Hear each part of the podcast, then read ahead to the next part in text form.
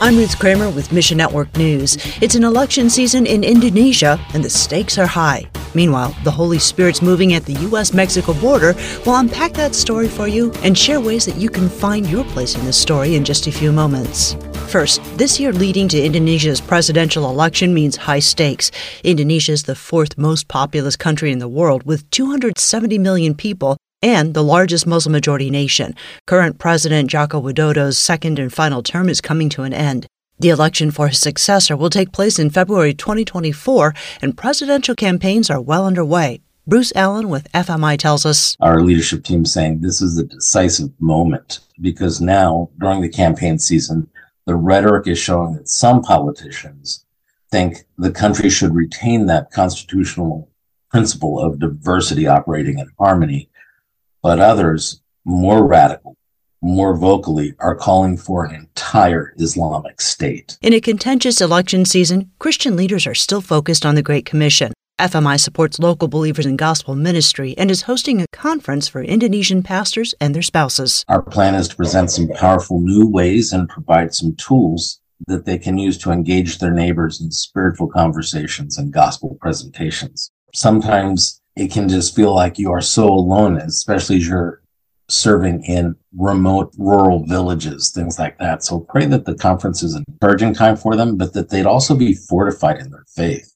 Next, Russia invaded Ukraine in February of 2022, but conflict in eastern Ukraine first began in 2014. Right at that time, a Ukrainian pastor was starting up a house church in the region. Eric Foley works with many Ukrainian Christians and other Russian speakers through the Voice of the Martyrs Korea. He tells this story. His friends urged him to, to leave, and the Lord brought to mind the story from uh, Numbers about Moses and Aaron interceding and turning away uh, God's punishment of the people.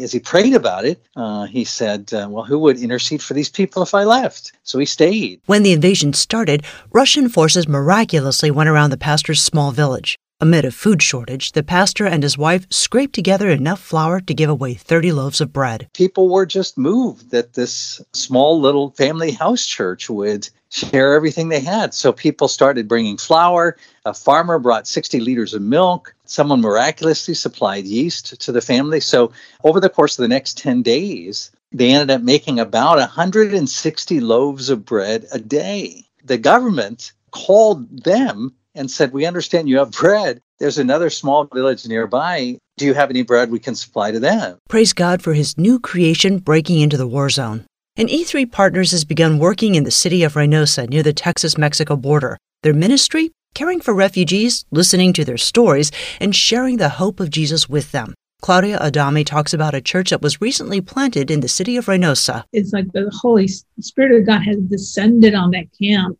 and it went from chaos and a lot of uncertainty. Four or 500 people that were there were up to about 2,000. They are now not only helping one another, but people in the city of Reynosa are coming to them and saying, Do you know anybody who can help me with this? Adame says this community constantly rotates as some refugees enter the country and others are sent back to their original locations.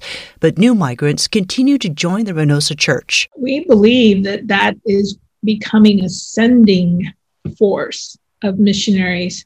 And missionary is simply someone who shares the gospel and who, who teaches others to obey the Lord. And so we're seeing that happen. So it's like the Lord has poured in a lot of his people and the resources of love and his spirit into this community. Adame says God often uses large movements of people to spread the good news of Jesus. Pray this will be true of the migrants in Reynosa and throughout the U.S. southern border. Thanks for listening to Mission Network News, a service of One Way Ministries. This month, Slavic Gospel Association is making available the free book, Much Prayer, Much Power by Peter Deyneka, SGA's founder. It's a resource aimed at making your prayer life more vibrant. Get your free copy when you click on the banner ad at missionnews.org. I'm Ruth Kramer.